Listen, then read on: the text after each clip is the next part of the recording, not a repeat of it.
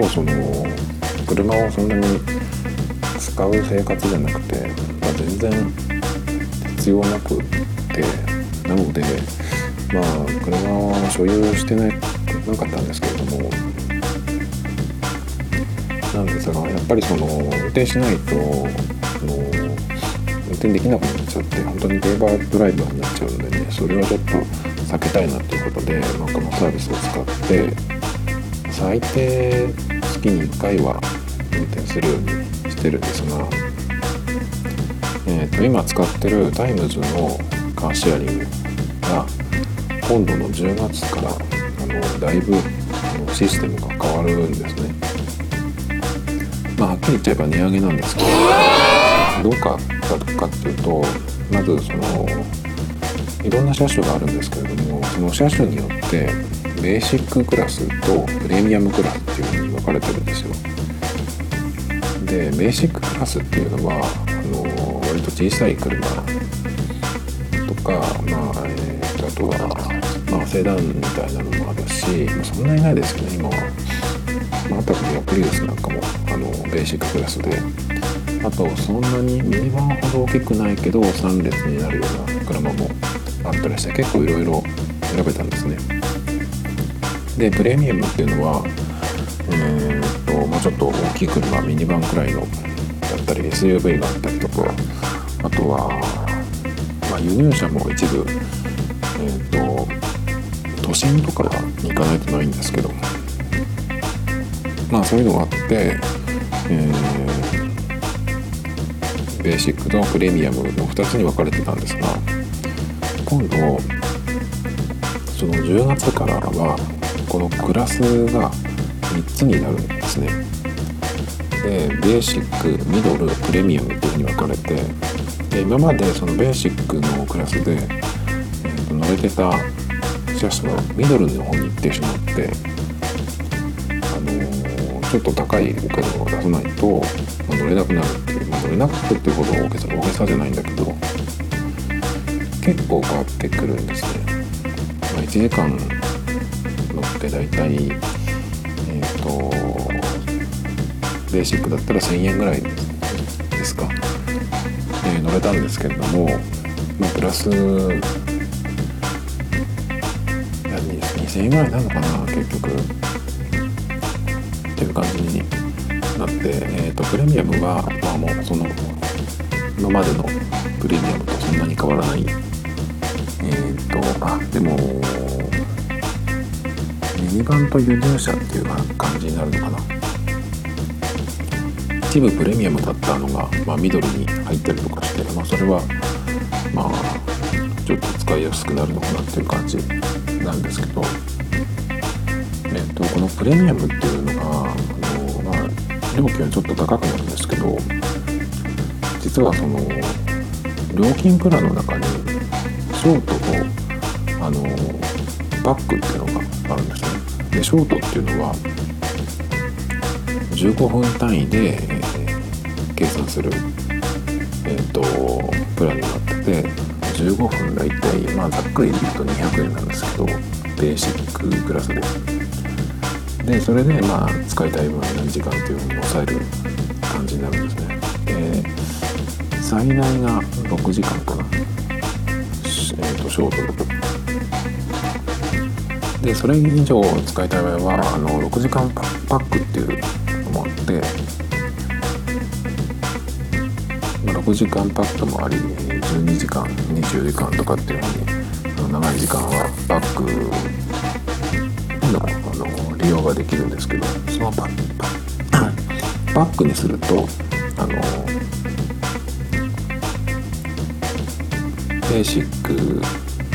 の値段でプレミアムプレミアムのシャツも乗れるっていうあのちょっとお得な乗り方があったんで、まあ、6時間パックとかに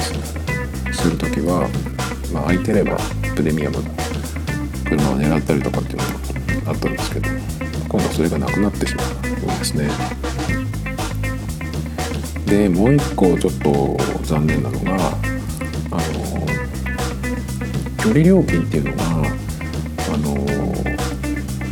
12時間パック以上になるとかかってくるんですよ。1キロ16円だと思うんですけど、まあ、走っても払わなきゃいけないっていうことになってたんですけども今まではあの6時間パックはえっ、ー、と距離料金がかからなかったんですね。で 6, 6時間パックとそのショート15分単位で、えー、と使う方は距離料金がかからなかったので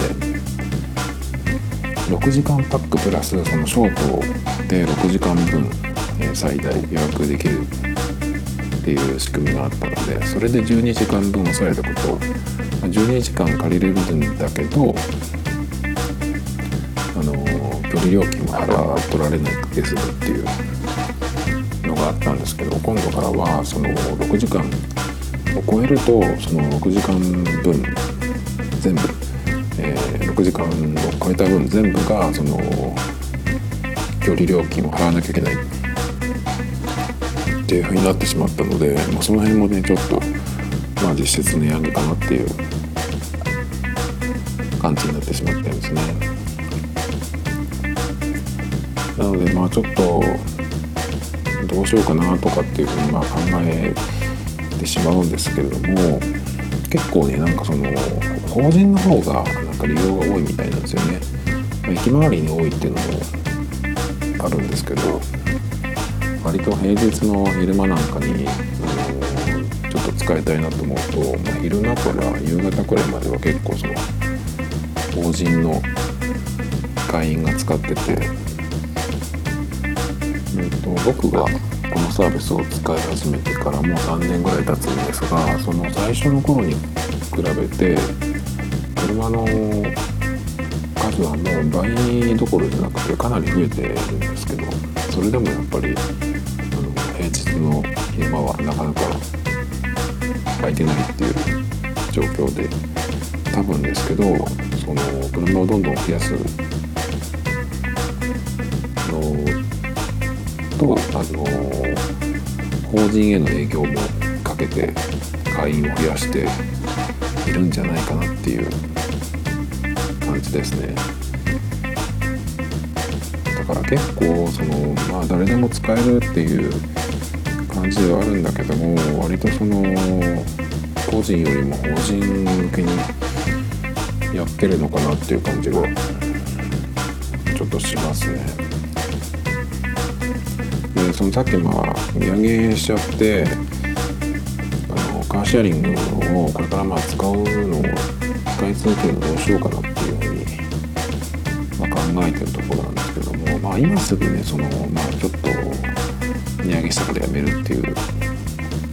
ふうにはしないですね。あやっぱり車がなくなって全く使えなくなっちゃうのもまあ困るんで一応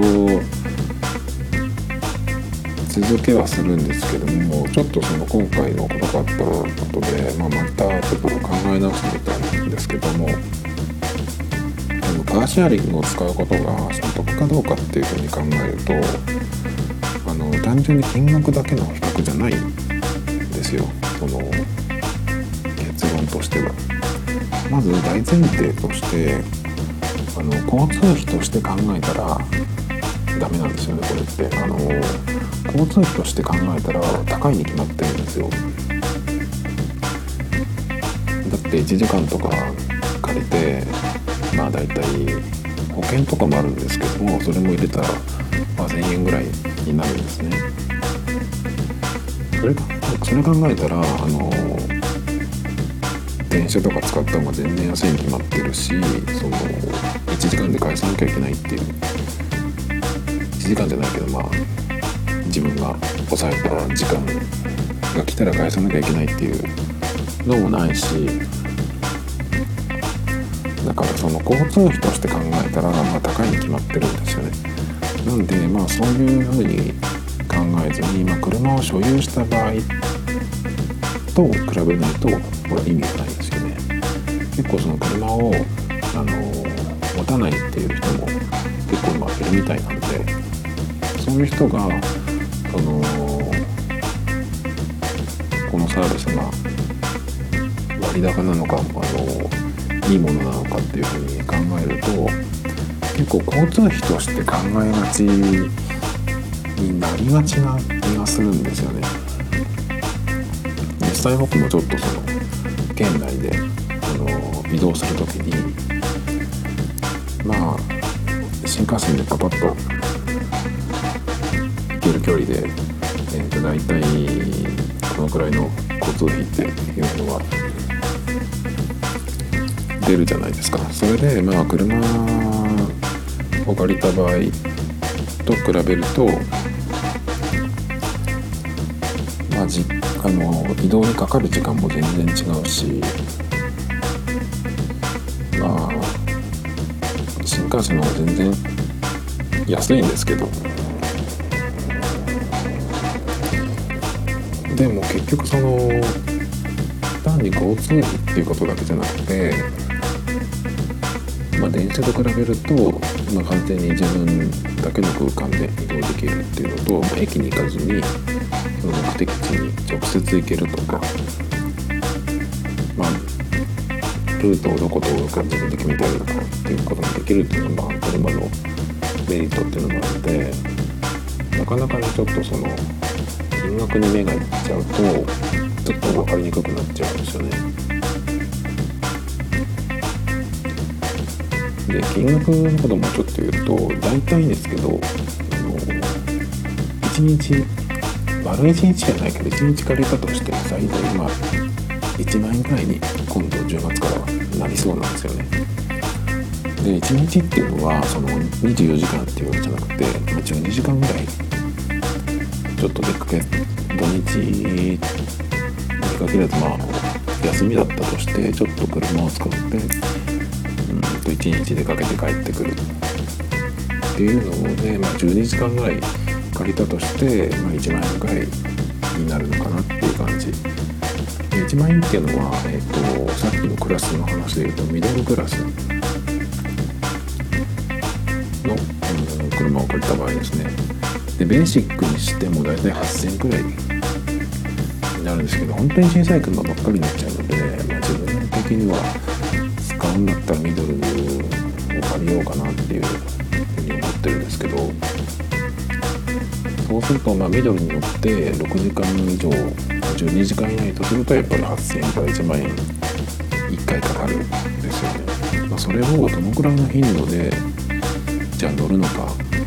月にどのくらい乗るのかとかっていうふうに考えると休みの日に使うとしたら、まあ、大体週休2日として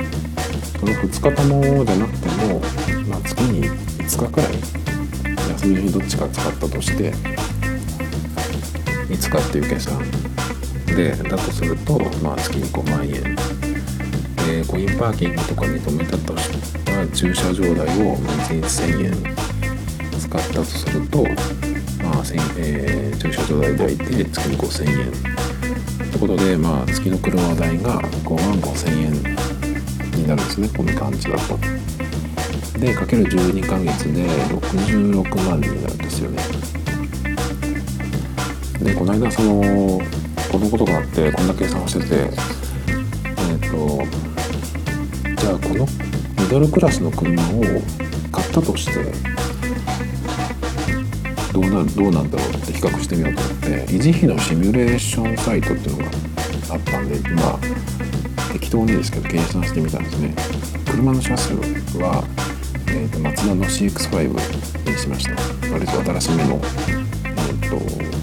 モデルにして計算してみたんですけど。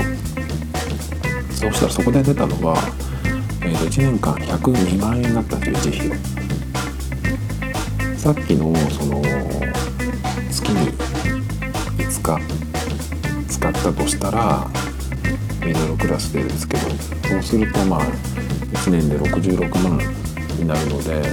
まあ、そのシミュレーションサイトで計算したのと比較すると、ま、だいぶ安くなりますね。で、えーと、カーシェアリングの場合はガソリン代はいらないんですよ。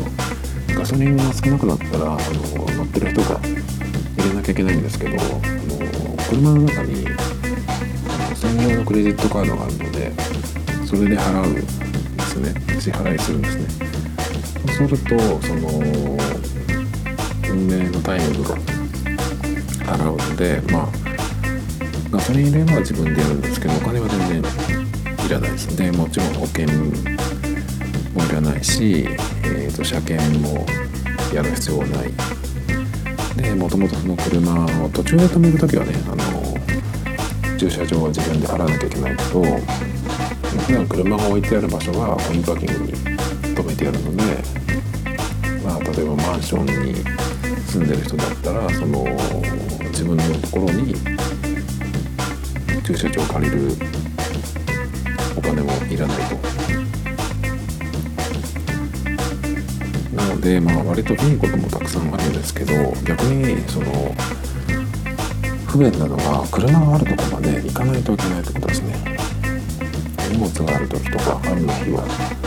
あの自分のうちに車がないっていうのはかなり面倒ですねでそれもそのいろんなところに車があるので使いたい時に一番近いところもしくはそのこの車に乗りたいっていうのがあったとしてそれが空いてるかどうか。っていうのもわからないので毎回その違うとこになったりしがちなんですよね。まあ、必要な時にあの使えるとは限らないっていう、まあ、当たり前な話なんですが実際に静岡では駅周りに車がある場所が多くてえー、さっきも言ったんですけど、まあ、平日は法人の利用がほとんどで平日にちょっと使いたいってことがあると、まあ、日中から夕方まではかなり取れないんですよねもう夕方まあ5時ぐらいでもまだ使えなかったりするので、まあ、本当に暗くなってからじゃないと夕方の平日は取れないんですよね。暗くなってから車が必要な時ってどれぐらいあるかっていうとまあ個人的にはほとんどないんですけどなんかねお迎えとかがある人だったらあの平日でも大丈夫だと思うんですけど、まあ、車の台数もこの3年で、まあ、3倍以上にはなってると思うんですけどそれでも、まあ、なかなか平日は日中は使いづらい。ということなんでまあいろいろねそのメリットデメリットとか、あ、さっきのその金額の話で言うと、まあ、ざっと計算したら、えー、まあ30万くらいはあの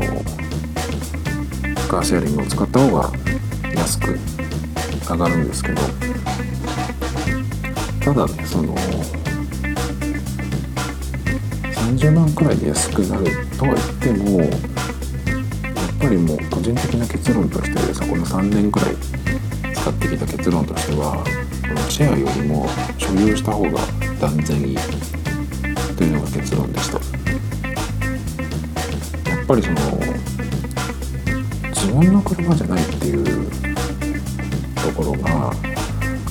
んとストレスまではいかないけどその不便さとかの近くに置いておけないっていうのもそうだしまあ好きなようにね。そのできないっていうのは結構好きなようにできないっていうのはもう車種をねどれにするかっていうところもそうだしその色をどうするかっていうところももちろんあるし、まあ、インテリアをどうするとかナビをどうするとかっていうのもあるしあと結構毎回なんですけどあの車の中にで音楽かけるのがすごい好きなんですがそのためにその iPhone であの Bluetooth 接続ができるんですけどそれを毎回そのやり直すっていうかね、まあ、一からのやり直さなきゃいけない。っていうのもあったりとかしてやっぱりその自分のものじゃないっていうことで結構ねまあただ運転するだけだったらいいんだけどその移動のために。ねぱりその個人ユーザーとしてはやっぱりその所有した方が絶対いいなっていうのがどんどんこの利用するたびに大きくなってきますね。なのでまあもうしばらくはこのサービスにお世話になると思うんですけどけどもまあ車を買おうっていうふうになりましたね。カーシェアリング以外にも結構シェアのサービスっていろいろあると思うんですけど多分あのシェアハウスとかはまあ自分のやっぱ違った方がいいに決まってるけどもそれ以外でもねなんかあのちょっといい洋服を貸してくれるとか高級時計をあの借りれたりとかっていうサービスとかもあるそうなんですけども、全に個人的には絶対にシェアよりも、えー、所有した方がいいっていうのがあの、まあ、カーシェアを使ってみた3年使った上での結論でしたね。